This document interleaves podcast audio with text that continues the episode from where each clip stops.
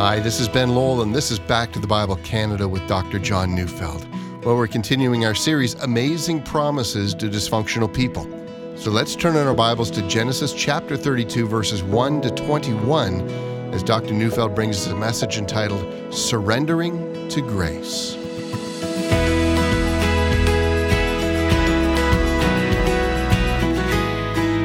In his autobiography, New York Yankees longtime manager Billy Martin told a story about how he had once gone hunting with Mickey Mantle. Mickey had a friend whom he believed would let him hunt on his large ranch in Texas. And when they reached the ranch, Mickey went in to talk to the friend while Billy Martin waited in the car. Mickey's friend gave him permission, but he said, I need you to do me a favor. I have a donkey out in the barn which is blind and it's suffering, and I've loved that old donkey. Can you go back there and shoot it because it's a mercy, but I can't get myself to do it? And Mickey Mantle agreed after a long discussion about the donkey. And when he came to the car, Billy Martin had been waiting for him and he said, What's up? Now, Billy Martin was known as a man who had fights with everyone. He had a he had a drinking problem. He had frequently broken relationships. He had been fired and rehired as the manager of the Yankees five times just because of a bad temper and Mantle wanted to play a joke on Martin. So Mantle explained that he had had a fight with his friend and that his friend had said, Under no circumstances will I let you hunt on my property, and that they'd been arguing about it until now. In fact, said Mantle, I'm so mad right now, I'm going to go back to the barn and I'm going to shoot his favorite donkey. And with that, Mickey Mantle jumped out of the car, grabbed the rifle, walked over to the barn, and shot the donkey. And when he looked around, thinking Martin was behind him, he found Martin was gone. And then he heard a shot, and Martin came running from the back of the barn and he said, We'll show that guy. I just shot one of his cows as well. now, now, many of you know that relationships are easily destroyed, either by anger or mistakes or taking advantage of someone or by selfishness or in hundreds of ways. And once destroyed, how difficult they are to restore. We're studying the life of Jacob. You know, furthermore, this series from Genesis 26 to 35 is entitled Amazing Promises to Dysfunctional People. And as we're going to find today, wonderful things can happen to dysfunctional people when they finally surrender to the grace of God in Christ. 2 Corinthians 5:17 teaches, "Therefore if anyone is in Christ, he's a new creation; the old has passed away, behold the new is come." And that's the wonder of conversion. Everything becomes new. But that leaves us with a question What do dysfunctional people do with the damaged and ruined relationships they've left behind? Well, stay with me. We last left Jacob, he was leaving the broken relationship with his father Laban behind. So let's finish Genesis 31. I'm reading verses 51 to 55. Laban said to Jacob, See this heap and pillar which I have set between you and me. This heap is a witness, and the pillar is a witness that I will not pass over this heap to you, and you will not pass over this heap and this pillar to me to do harm. The God of Abraham and the God of Nahor, the God of their father, judge between us. So Jacob swore by the fear of his father Isaac, and Jacob offered a sacrifice in the hill country and called his kinsmen to eat bread. They ate bread and spent the night in the hill country. Early in the morning, Laban rose and kissed his grandchildren and his daughters and blessed them. And Laban departed and returned home. After 20 years of exile, Jacob is going home. The door is permanently closed, the other will be open. But at this point, the way home should not be thought of with, you know, John Denver's song, Take Me Home, Country Road playing in the background. Home's not a friendly place. Home's where he had deceived his father and brother. Home is where he had left a broken relationship with his brother and fled for his life. Home is where there was trouble and dysfunctional relationships and anger and mistrust. And as he approached the land of Canaan, he is met by the angels of God. Here I'm reading chapter 32, verses 1 to 2. Jacob went on his way, and the angels of God met him. And when Jacob saw them, he said, This is God's camp. So he called the name of the place Mahanaim. You know, 20 years earlier, when Jacob was leaving Canaan at a place called Bethel, he was also met by the angels of God. The angels were there when he left, and they're there again when he returns, and the significance of that is not lost on Jacob. He takes this to mean that God has watched over him and has directed his paths the entire time he was with Laban. And as he pitches his tent and makes his camp for the night, he calls the place where the angels met him Mahanaim, two camps. Here he believes is both his camp and God's camp. We're talking about surrendering to grace. I will say that surrendering to grace means living life in two camps. For Jacob, this meant his fight with Esau, his run for his life, his fight with Laban, his two wives, his two concubines, his 12 children, and many servants and animals. That was his camp. That was his experience in life. This camp, in effect, told the story of his life. One camp is the camp of human experience, filled with brokenness and dysfunctional relationships. The other camp is the divine explanation of life. That's what Jacob is now beginning to understand. God had allowed such brokenness into his life to drive him to the point where he would surrender to grace. That's what all of this is about. What an incredible moment of revelation it is for any one of us when we no longer view our life's dysfunctional family relations as merely bad or unfortunate experiences, but rather events orchestrated by a sovereign God who has been moving us to the moment of grace. Could it be that all of our sins and messed up relationships were intended all along to drive us to God? Could God have allowed all of this so that we would have no further options but to surrender? Did you know that our failures can either drive us away from God or to God? It'll be either one or the other. We either go our own way or we go God's way. And for Jacob, everything is about to become new. He's about to surrender to grace. Watch what Jacob does next. He's at the Jabbok River, a river that runs into the Jordan River. It's a river that today runs through the nation of Jordan. And so Jacob now considers himself at the boundary of Canaan, and he sends messengers to Esau. He hasn't seen Esau for 20 years, and the last Esau was angry enough to kill him. So if Jacob comes home, this is the one thing he must confront. Let's continue to read chapter 32, verses 3 to 6. And Jacob sent messengers before him to Esau his brother in the land of Seir, the country of Edom, instructing them, Thus you shall say to my lord Esau, Thus says your servant Jacob, I have sojourned with Laban and stayed until now. I have oxen, donkeys, flocks, male servants, and female servants. I have sent to tell my lord in order that I may find favor in your sight. And the messengers returned to Jacob, saying, We came to your brother Esau, and he is coming to meet you, and there are 400 men with him. Notice two things in the passage. First, Jacob's messengers are to address Esau as Lord and speak of Jacob as Esau's servant. The chosen language here should catch us because when the two brothers were young, Jacob was determined to prove his superiority over Esau. Well, now he no longer feels that way. God has humbled him. Jacob has met Laban and has had to confront how painful it is to abuse, to deceive, and to cheat another. And Jacob is sick of his old attitude. Instead, he will treat his brother with humility. And second, Jacob instructs his servants to tell Esau that Jacob has plenty of wealth. In essence, he means to communicate something that's vital. In the past, I may have been interested in cheating you. Today, I want nothing that is yours. And with that, Jacob waits, and the messengers finally return. Your brother's coming, and with him come 400 men.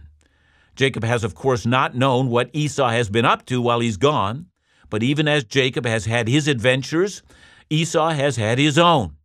We find that Esau has been living in Seir, in the very place where his father had sent him away from the riches of the earth. The riches of the earth is a part of the blessing that Esau can't have now.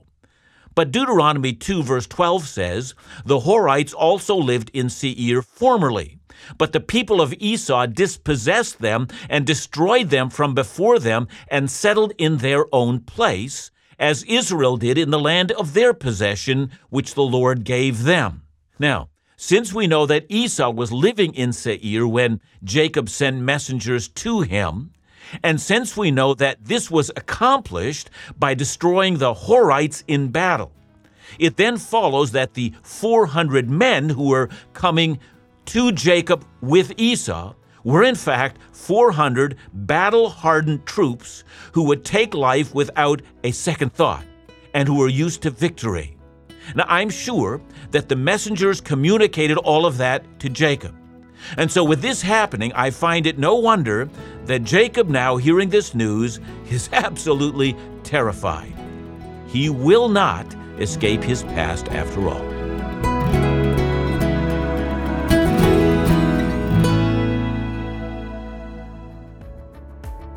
Sarah wrote Dr. Neufeld brings scripture to life with depth, practicality, challenge, and hope. The world has changed, technology has made everything closer. Ministries have changed, and yet Back to the Bible has remained constant in its values and teaching and has embraced technology, all while making sure the gospel is not diluted. You do a marvelous work, and I look forward to hearing you every day. You know, messages like this help us feel like we're hitting the mark. And with God's blessing, people of every age and background are being impacted through faithful Bible teaching. Our special thanks to all those who listen and support the ministries of Back to the Bible Canada. Your encouragement and commitment means so much. So please continue to stand with us with your prayers and gifts, and Back to the Bible Canada will continue to do all it can to impact lives with the gospel. You can join us in this effort with your financial support by calling us at 1 800 663 2425 or by visiting backtothebible.ca.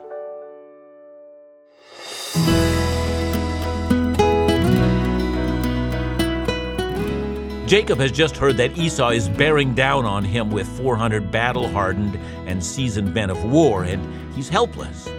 Let's read Genesis 32, verses 7 to 12. Then Jacob was greatly afraid and distressed. He divided the people who were with him and the flocks and herds and camels into two camps, thinking if Esau comes to the one camp and attacks it, then the camp that is left will escape.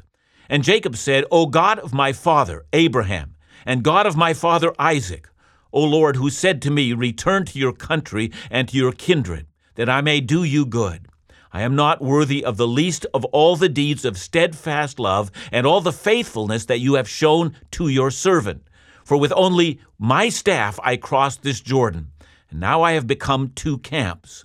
Please deliver me from the hand of my brother, from the hand of Esau, for I fear him, that he may come and attack me, the mothers with the children.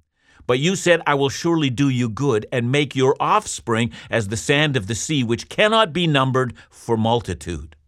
So Jacob divides his camp into two, so that if these armed fighting men come upon one camp and slaughter them, it will take time, and the other half might be able to escape. That's the only protection he has. I hope you've learned a lesson here. Jacob may be at the point where he will surrender to the grace of God, but often surrendering to grace involves confronting our sinful past. I know of some people who will say, you know, that happened before I was a Christian and I don't have to deal with that anymore. And by that they mean, you know, either their divorce or their children or their mom and dad or their family. And what I'm about to say may be painful for some to hear. Surrendering to grace means confronting our dysfunctional and sinful past. Do you know that reconciliation is costly? It cost God his Son. I've spoken to Christians who have paid back those from whom they have stolen money. And that's what Zacchaeus the tax collector did. And when he did it, Jesus said, Salvation has come to this house. How about you? What would you give to make matters right? But Jacob not only confronts his past, he also humbles himself and he bows the knee to God. Notice that in our passage now, we find for the first time in the book of Genesis that Jacob actually prays. Does that surprise you? Oh, I know that 20 years earlier, he tried to bargain with God, but he did not then bow his knee in surrender and pray. He didn't do it either all those years when he was locked in a battle of wits against his father in law. But he does it now. And when you think about it, that's not surprising. God has placed him in a narrow place and he can't escape. He may die in the morning, he doesn't know. You know, lots of people have prayed in times like that. But listen to how he prays. He doesn't attempt to bargain with God. He doesn't promise to do something for God if God will do something for him. And he's not desperately begging either. Notice the three things he does pray. First, he identifies God for who he is God of Abraham, God of Isaac, God who spoke to me at Bethel. I bow before the God who exists, not the God I want to imagine. I therefore bow to God, not to my fancy. nor to my idols. Second, notice he acknowledges his poverty and God's riches. I love the words of verse 10. I am not worthy of the least of all the deeds of steadfast love and all the faithfulness that you have shown to your servant, for with only my staff I crossed this Jordan, and now I have become two camps. These words are altogether lovely. No demands here, no bargains, no desperation. In its place come words that took Jacob all his life to realize, and he confronts it in a moment of desperation. God, I am unworthy of all the good things I have received. Well, he could tell God he was a sinner and a cheat and a thief. He was a man who wronged his brother, and notwithstanding all of his sins, he has experienced only the kindness of God. That kindness was undeserved. That kindness was a reflection of God and not a reflection of Jacob. You know that until that truth sinks in, you simply can't be saved. It's a profound truth to come to God and to realize that God doesn't owe you anything. But Jacob knows it when he faces his brother. But even so, he knows he's been treated better than his sins deserve. You deserve only hell, but he's given you life and breath and food and wealth. Your life is not half as miserable as it deserves to be. That's called grace. Now, third, Jacob appeals to the promises that God has made. In verse 12, he recounts the promise God made to him. He says, But you said, I will surely do you good, and make your offspring as the sand of the sea, which cannot be numbered for multitude. Now, verse 12 is not bargaining with God. Verse 12 is how we are all supposed to pray. We are to call to mind the promises of God and then, with great boldness, lay hold of them, not because we deserve those promises, but rather because God has made those promises. You see, when we plead with God, we're hoping that God would see some good in us and respond appropriately. That's called ego driven praying. But when we pray by claiming God's promises, we're in fact telling God three things. One, God, you have made promises to me. Two, God, you're a God of integrity, and I know full well that you can be counted on to always act in accordance to what you have said. And three, Therefore, in the end of the day, all glory goes to you and not to me. Same's true for us. When I have sinned, I don't ask forgiveness because I deserve another chance. No, no. I ask forgiveness because I know that God has made promises. I go to God boldly because He made me a promise that if I confess that Jesus Christ is Lord and believe that He was crucified for my sins and raised for my justification, that if I believe this, He will save me. He promised that, and I lay hold of that in faith. Saving faith lays hold of the promises of God and those promises alone. It says, My only hope are the promises Outside of that, I have nothing. Pray on the basis of the promises in the cross, and you're going to be saved. Pray any other way, and there is no hope at all. Did you notice that Esau's 400 men are still coming? Did you notice that Esau is still offended with his brother? There's still another crisis on the way. Yeah, that's true, but still everything has changed. Jacob has found grace. So let's keep reading. Verses 13 to 21. So he stayed there that night, and from what he had with him, he took a present for his brother Esau 200 female goats, 20 male goats, 200 ewes, and 20 rams, 30 milking camels and their calves, 40 cows and 10 bulls, 20 female donkeys and 10 male donkeys. These he handed over to his servants, every drove by itself, and said to his servants, Pass on ahead of me and put a space between drove and drove. He instructed the first, When Esau, my brother, meets you and asks you, To whom do you belong? Where are you going? And whose are these ahead of you? Then you shall say, They belong to your servant Jacob. They are a present sent to my lord Esau, and moreover, he is behind us. He likewise instructed the second and the third and all who followed the droves. You shall say the same thing to Esau when you find him, and you shall say, Moreover, your servant Jacob is behind us. For he thought, I may appease him with the present that goes ahead of me, and afterward I shall see his face. Perhaps he will accept me. So the present passed on ahead of him, and he himself stayed that night in the camp. Now, from the best of my reading, this was an extremely large and expensive gift. It was way over the top. And just when you think Jacob is desperate, think about it from another angle. In verse 20, he uses the word appease. In the Hebrew, that literally means to cover someone's face or to take a cloth and wipe his face. In context, it means with this gift, I wish to wipe the anger from your face. You know, in Victor Hugo's masterpiece, Les Miserables, Jean Valjean, a man just out of jail, is given grace. He receives lodging in the home of a bishop. But in spite of that grace, in the night, Valjean steals expensive silverware from the house and he runs away in the night only to be caught by the police, who find a bag in his hand filled with the silverware from the bishop's house, and he's brought back to the bishop. The police ask the bishop if this is his silverware, to which the bishop looks at Jean Valjean and says, I am so glad to see you. And then, looking in the bag filled with the silverware, with the police watching, he says, well, but how is this? I gave you the candlesticks too, which are silver like the rest, for which you can get 200 francs. Why did you not carry them away with the forks and the spoons? And when the police are gone, Jean Valjean realizes he will not go back to jail. And so the bishop now speaks to him Jean Valjean, my brother, you no longer belong to evil but to good. It is your soul that I buy from you with this silverware. I withdraw it from black thoughts and the spirit of perdition, and I give it to God. Ha! That's an expensive gift for the remission of sins. That's what Christ provided for us. Will you claim that promise? Or will you try to make your own bargain?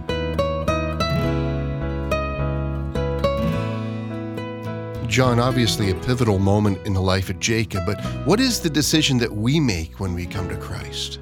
Yeah, it's so important to get this right. I mean, we must come to Him, and we are begging Him for forgiveness of sins, and we want to acknowledge that Jesus Christ is Lord. It's very important to do that. But we must also acknowledge that we are unworthy of any grace that He might give us. We are worthy of nothing, and yet He has made promises, and those promises are all in the cross of Jesus. The promise is this when we come to Christ and when we claim the promises of the cross, that whoever believes in Him has eternal life, that's the promise He made. And you go to God and you say, Lord, I'm claiming that promise. I come to you on the basis of what you've offered.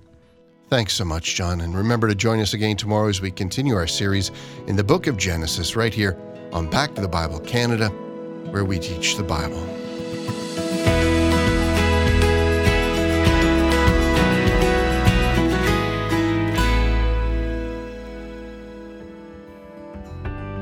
From February 7th to 16th, 2020, make plans to join us for our Back to the Bible Canada Laugh Again Southern Caribbean cruise. You'll be sailing the seas for nine days aboard Royal Caribbean's Explorer of the Seas, visiting Aruba, Curacao, Bonaire, and more.